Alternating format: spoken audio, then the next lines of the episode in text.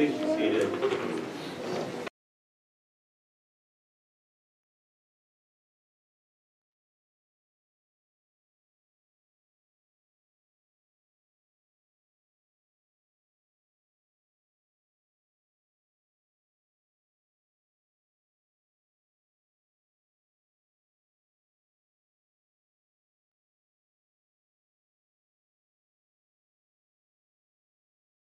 We're going to be reading 8 through 16, verses 8 through 16.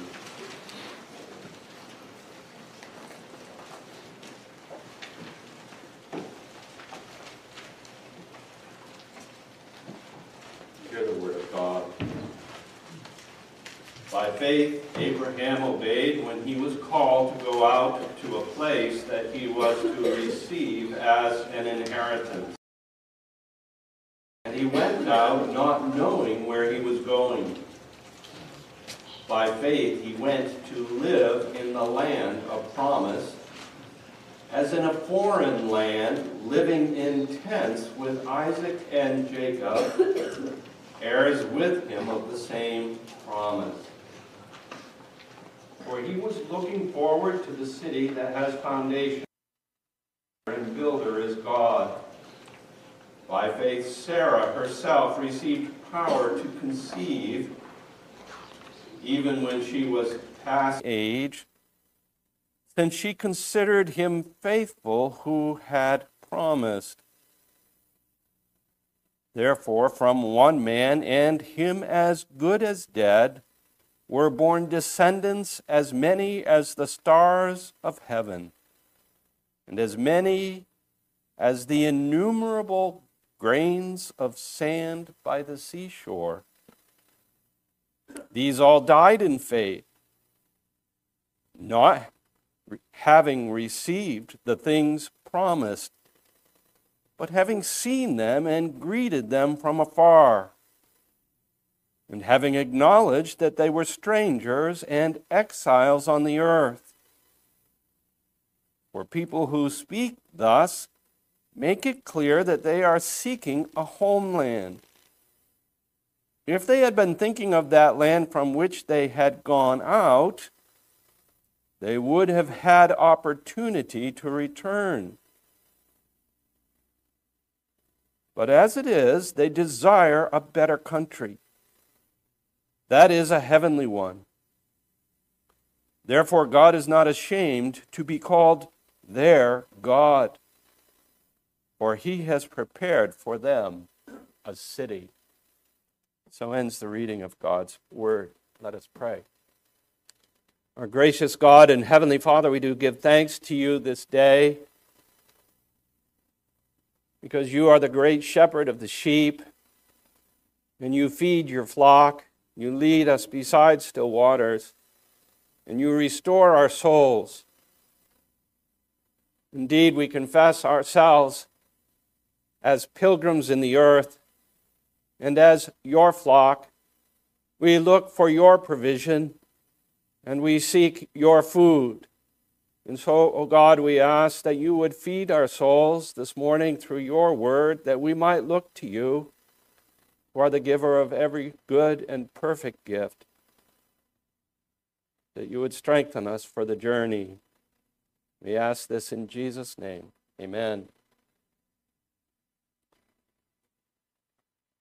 Uh, the events that uh, have taken place this week uh, put me in a, in, a, in a frame of mind where, as I was thinking about what I should preach on, uh, it seemed to me that uh, a good uh, subject for us to consider together this morning, the first time that we've gathered since we heard on Tuesday morning of the passing of our sister Barb, it would be helpful for us to hear from God's Word what it is and what it means to live as a pilgrim people. What it is to be pilgrims and exiles and sojourners in the earth. And the Bible certainly holds out Abraham as the father of the faithful. And you might remember that recently we have been considering the book of Galatians And that the Apostle Paul makes a great point of the fact that that which makes a person a Christian is faith in the promise of God. Faith in the promise of God for us who live since the coming of the Messiah, the faith in, faith in the promise of God of eternal life, the forgiveness of sins through the shed blood of Jesus Christ for us on the cross, and the hope of eternal glory, the same glory that he now enjoys at the right hand of his Father. For you and for me, the call that I want to speak about in a minute, the call that Abraham heard, that call comes to you in the form of the gospel, the good news about the, the life, the incarnation, the life, the ministry, the death, and the resurrection of the one who is the Son of God, the Savior of sinners who trust in Him. We are all saved by faith in the promise of God. And you this morning, I hope, will hear what we have to see about the walk of faith in a pilgrimage, the pilgrim life, through the prism of the life of Abraham, but also through the prism of the life of the Lord Jesus Christ. And remember that Jesus Christ is present in, the, in Abraham's life. Jesus Christ is present throughout the whole of the revelation that he gives to his people in the Old as well as the New. And he was ordained before even the world was created to be the Savior. And so, what is the life of Christ and what was his ministry on earth but a pilgrim ministry. He left his home, where he dwelt from all eternity in the glory of the Father. And he came into our world and took to himself our nature from the womb of the Virgin Mary. And he lived among us as one who was believing and trusting as fully man, fully God, fully man, and as the God man, believing and trusting in the promises that the Father had made to him and seeking to walk the pilgrim life as an example to those who would follow him and be his disciples. If you are a disciple of Jesus Christ, you are called to follow Jesus Christ along the path and the ministry that he had for us to follow him along the path of suffering. And if Christ doesn't come before, of physical death and into the glory of his presence, where he now is. So, in some senses, we can see then that the life of Christ himself is a life in which he came from heaven to earth and returned to his home. And your life and mine can be seen in the same way from from uh, thousands of feet up. One day, uh, uh, in, in, in God's time, is, is very short. And you and I, though our lives stretch over the years and none of us know how long, for children, time takes, seems to take a long time. For those of us who are older, time seems to go by way too fast.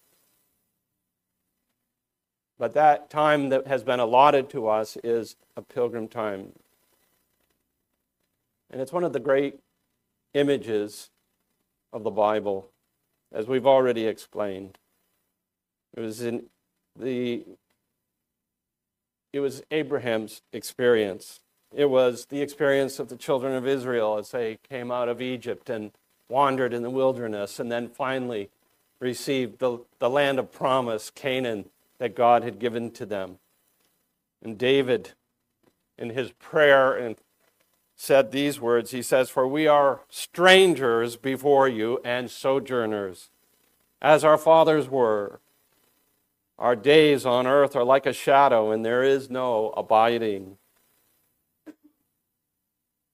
Peter writes to the believers who would read his epistle, he says, Beloved, I urge you as sojourners and exiles to abstain from the passions of the flesh which wage war against your soul.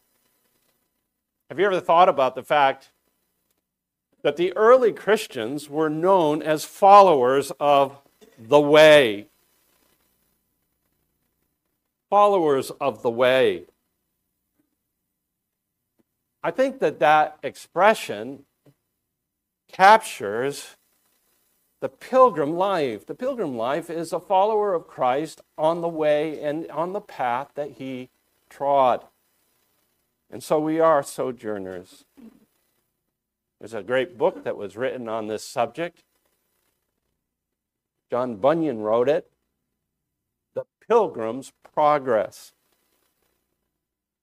And in that book, John Bunyan has pilgrim has Christians say, I have come from the city of destruction, and I am going to Mount Zion.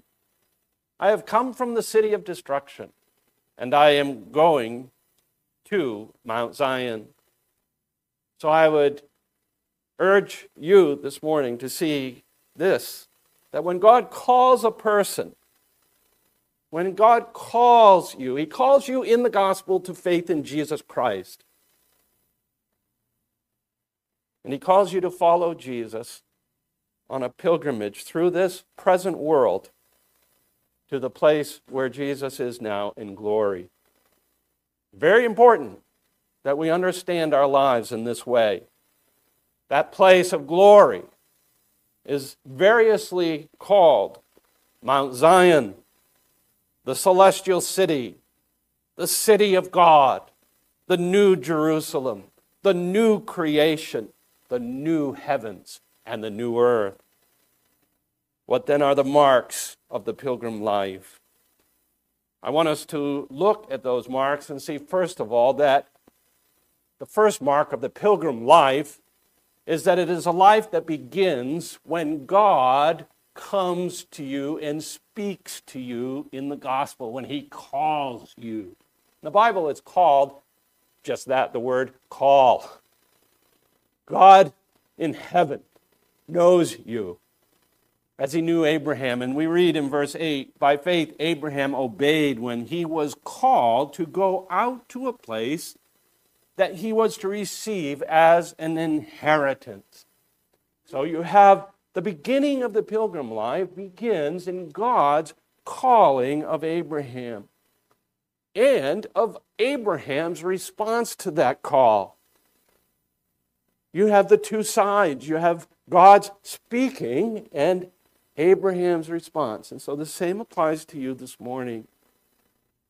God speaks to you in the message of the gospel, but it's not for you merely to hear passively, but it is for you to respond to that which He invites you to, to go to a land that he will show you, an inheritance that he has prepared for you. And the fact that Abraham responded was a miracle of grace. You might remember that the scripture teaches that Abraham uh, was an idolater. He was a worshiper of idols along with the rest of his family when he lived in Ur. He didn't start out his life being the friend of God. He had a life prior to that. And one day, God came to him and spoke to him and said to him that he was to go out to a place that he would receive as an inheritance. And it says that he went out. He went out. God called him and he went. So the message is to you as well. God is calling you in Christ Jesus to follow Christ. Will you also follow? Will you obey as Abraham did? John Owen wrote about the life of faith and his comment on this passage. He says, The first act of saving faith consists in the discovery and the sight of the infinite great faith is the conviction that it applies even to you. Wherever you are, whatever you have done, whatever your life is like, when the message comes to you in Christ, won't you consider it to be the word of one who is faithful and who would not make those promises to you if it was not true? And will you not believe it? Will you not enter through the doorway of Christ? And specifically, the cross of Christ. The cross is the place, of the meeting place. It is the meeting place between your soul and God. It is the place to which you must go.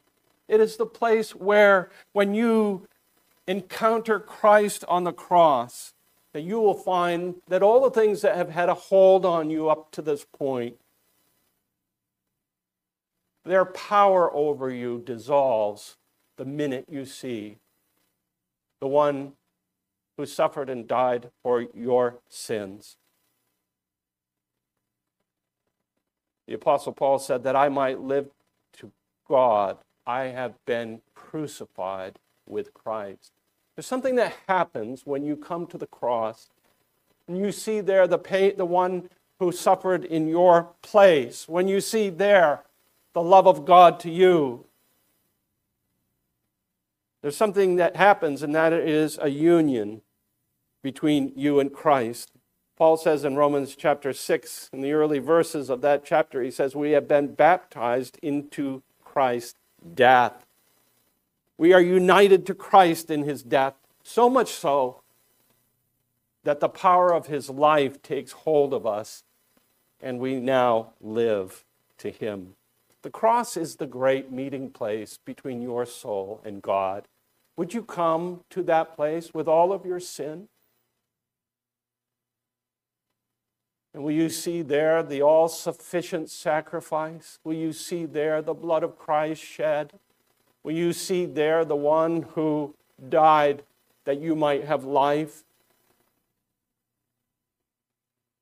It is the doorway through which you must pass in C.S. Lewis's Chronicles of Narnia, the wardrobe had a secret door. And as the wardrobe in the Chronicles of Narnia was for Peter and Susan and Edmund and Lucy, the doorway into Narnia, so the death of Jesus on the cross is the doorway to life. The new life is entered into, and it begins a pilgrimage. This is the pilgrimage of the Christian. It begins when we come face to face with our own sin. And I, I, would say this is that it usually begins with the experience of some deep conviction of your great need, and possibly even a loss of all hope. The Christian life begins with that sense of the depth and the difficulty, in fact, the impossibility of your experiencing salvation from anything that you could possibly do. And so don't be surprised if the Christian life is at its very inception and beginning the experience of a great and mighty struggle of hope, a struggle against despair, a struggle to believe that God could be merciful even to us. But the cross is where God solves that. St. Augustine put it this way that there might be a way by which we could go. He has come from him to whom we wished to go. And what has he done? He has appointed a tree by which we may cross the sea. For no one is able to cross the sea of this world unless he is borne by the cross of Christ.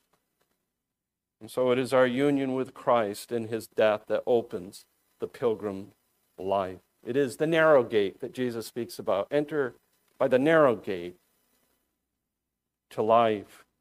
The second thing that we notice about the pilgrim life is that it is a, it is a life in which we experience the promise, but the non possession. A promise, but the not yet possession of that which is promised. Verses 13 through 15. These all died in faith, not having received the things promised, but having seen them and greeted them from afar, and having acknowledged that they were strangers and exiles in the earth. For people who speak thus make it clear that they are seeking a homeland. If they had been thinking of that land from which they had gone out, they would have had opportunity to return. But as it is, they desire a better country, a heavenly one. What did God promise Abraham? It was an inheritance. That was part of it. It was a seed. That was part of it. Descendants that would be innumerable. And God promised Abraham a land of promise, an inheritance. And yet, Abraham, when he went there, did not live as the possessor of it, but as a stranger and as an exile. He lived alongside those who lived in the land of Canaan, but the promise that God held out to him, he saw as still lying ahead in the future. He lied, it was something that was not granted to him immediately, but it lay ahead. And so it was, there was that experience of being an exile, being a sojourner in the land that God had promised to give him. And I do believe that this land of Canaan was for Abraham a sacrament what is a sacrament? It is a sign that points to something greater. We use the, the term sacrament for baptism and for the Lord's Supper. And in each one of those signs, you notice that they point to something that is beyond them. And so it is that the land of Canaan was for Abraham, for Abraham. It was a sacrament, it was a sign of a city whose builder and maker is God. And that's what the writer of Hebrews says for in verse 10 for he was looking forward to the city that has foundations whose designer and builder of God is God. Abraham knew that he would not in his lifetime on earth experience the fullness of the promise that God had given to him of an inheritance of, of this land. And so it says that he died in faith. He died in faith. And so, even in the, his very act of dying, he was looking toward this city, a city that lay beyond Canaan, a city that lay beyond this land that he had traveled to. It was never merely the land of Canaan, it was a far greater land, a far greater city that Abraham looked to. But as he passed through, he confessed himself to be a stranger and an exile on earth. Now, it's interesting that the term is that he spoke or confessed that, that he identified himself that way. In other words, he didn't put down his roots. He didn't build buildings that would be permanent. He didn't try to build an earthly city. He was looking to another city. Uh, remember that Cain went out, and Cain's descendants became builders of cities. Think of the Tower of Babel. Abraham is, is, is uh, after the Tower of Babel, his history follows that. And it points us to not a city that man builds, but a city that God will make. And so, as we live in this city of man, we live as citizens of a heavenly city. And so, we carry out our physical lives. We live and we fulfill the callings that God has given us to fulfill. We take care of our daily uh, the daily demands that are upon us. And we, day by day, ask for God's strength to fulfill those demands. And we endure trials, various kinds of afflictions and difficulties along the way. But all the while that we are busy in this life, our hearts and our minds are looking toward the city that God has made, that God has built. That was the mind of Abraham. And I would say that it was also the mind of the Lord Jesus Christ. Remember, the writer of Hebrews says of Christ that for the joy that was set before him, he endured the shame of the cross. And that's kind of, in his mind, he was thinking of the glory that would be his not only, and not a glory that he would enjoy alone, but that a glory that he would enjoy with all those whom the Father has given him, including you, if you are trusting in Jesus Christ this morning. Christ is in heavenly glory, and he longs for you to be present with him. And as we have seen this week and experienced the loss of our dear sister Barb, we know that he that she is in the very presence of Jesus Christ. That she is she has reached that city. She still awaits the physical resurrection. But she has passed through the pilgrimage of this world and has reached the very presence of the one who called her to himself. And so there is that expectation and that future hope that marks the pilgrim. The pilgrim is one who looks, even as they experience the difficulties of this life, at that eternal weight of glory that Paul refers to when he says this. So we do not lose heart. Though our outer self is wasting away, our inner self is being renewed day by day. You know, for the Christian, it's kind of this uh, strange thing. You experience it in, in the process of aging. Um, in, in the process of aging, haven't you uh, noted and probably said to yourself, those of you who are um, maybe past 40 will say, uh, I don't feel like I'm whatever age you are. And I've, I've, I've often thought that, you know, you, you know that other people, when they look at you, they see your graying hair, they see the increase in the wrinkles on your face, they see all these things. They see you as one who is older. But you don't feel that way. And these words of the Apostle Paul are the reason why. Because in Christ, you're getting younger every day. In Christ, you're being reborn every day. In Christ, you're experiencing a life that is eternal in the heavens. And that life is renewed day by day. So the words of Bob Dylan come to mind. I was so much older then, I'm younger than that now. In Christ, your life is made new. Each day that you live, it is renewed again. Each day that you live, that life that is eternal seeps through your very bones and your marrow. And each day that you live, the desire for that completion in Christ grows stronger. And so, though our outer self is wasting away, our inner self is being renewed day by day. For this light and momentary affliction is preparing for us an eternal weight of glory beyond all comparison as we look not to the things that are seen, but to the things that are unseen. For the things that are seen are transient, that is, passing, but the things that are unseen are eternal.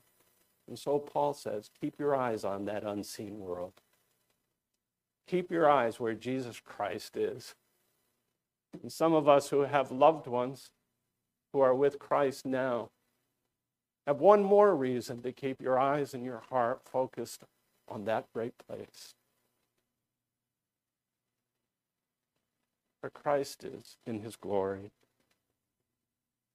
Abraham saw these promises. He didn't experience their fulfillment right away, but he looked toward that city. He saw it from afar. He saw that which was invisible to his eyes, but he could see it by faith. How did he see it? He saw it because he greeted it. When did he greet it? He greeted it when he heard of it. Does your heart leap? Does your heart leap for joy when you consider these things? It says that Abraham saw these things and he greeted them from afar. How did he do that? Well, it came to him in the promise that was renewed to him. And the promise is renewed to you, and it is being renewed to you even right now. Do you greet it? Do you look to it? The psalmist David says, Open my eyes that I might behold wondrous things. Open my eyes that I might behold wondrous things out of your law. I am a stranger on the earth. And the one thing that David felt the need of more than anything else in his life of pilgrimage was the renewal of the promise that came to him through the Word of God. Hide not, he cries, hide not your commandments from me. And so it is that everyone who has their heart set on the home that Christ has prepared for them the cry of your heart until you reach that place where the Word of God is not necessary for you because it is fulfilled in all of its fullness. Until you reach that point, the cry of your heart is hide not your commandments from me. Let me behold wondrous things from your law. We are willing to live as sojourners as long as we have that promise and as long as we have God. And I want us to see as well, finally, that another mark of the Christian pilgrimage is that it carries us beyond death.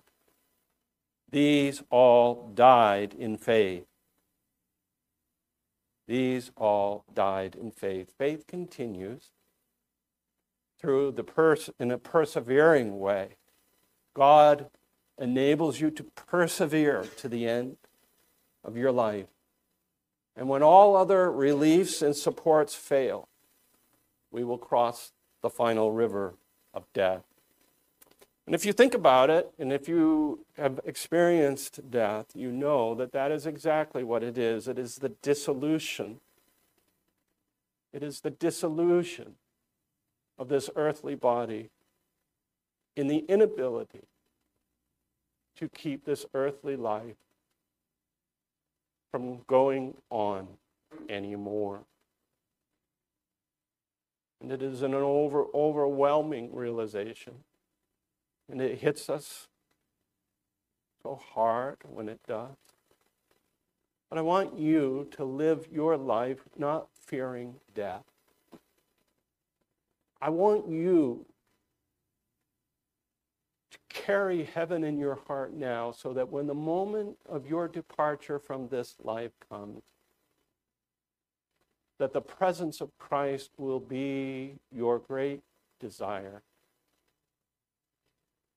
And if Christ does not come before, you will die like Abraham did in faith, eagerly expecting the fulfillment of the promise of God to you that He has a home, He has a city, He has a glorious celestial city that He has prepared for you.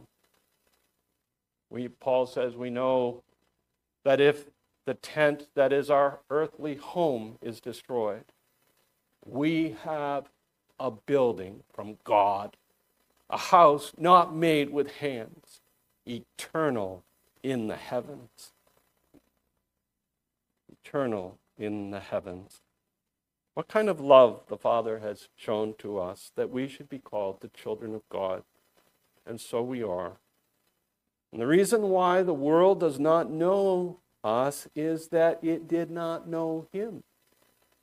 Beloved, we are God's children now, and what we will be has not yet appeared, but we know that when He appears, we will be like Him because we shall see Him as He is. The moment of seeing Christ as He is is the moment in which you will be set free from sin and purified, and you will be like Him. We're going to sing in just a moment these words Unto the grave, what shall we sing? Christ, He lives. Christ, He lives. What reward will heaven bring? Everlasting life with Him. There will there we will rise to meet the Lord. Then sin and death will be destroyed, and we will feast in endless joy when Christ is ours forevermore. Let Christ be the love of your heart.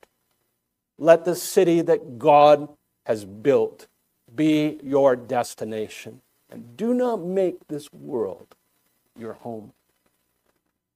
Live for Him as a pilgrim and as a sojourner. But you belong to Him. And He is bringing you to His, His heavenly home. Let's live that way in the year that lies ahead of us. Let us pray. Our gracious God and Heavenly Father, we do thank you for the example that you have given to us in Scripture of the life of Abraham. What an amazing thing it was. And Father, we pray that we might follow the Lord Jesus Christ. If there be anyone here who has not yet set out on that journey, that they would begin to set out on it even this day. And that by faith that they would believe the promise and that they would be brought from death to life. So may it be that you would strengthen us for the journey. When we hear of this wondrous thing that you have done, may we believe it and be fully persuaded of it. We ask this through Jesus our Lord.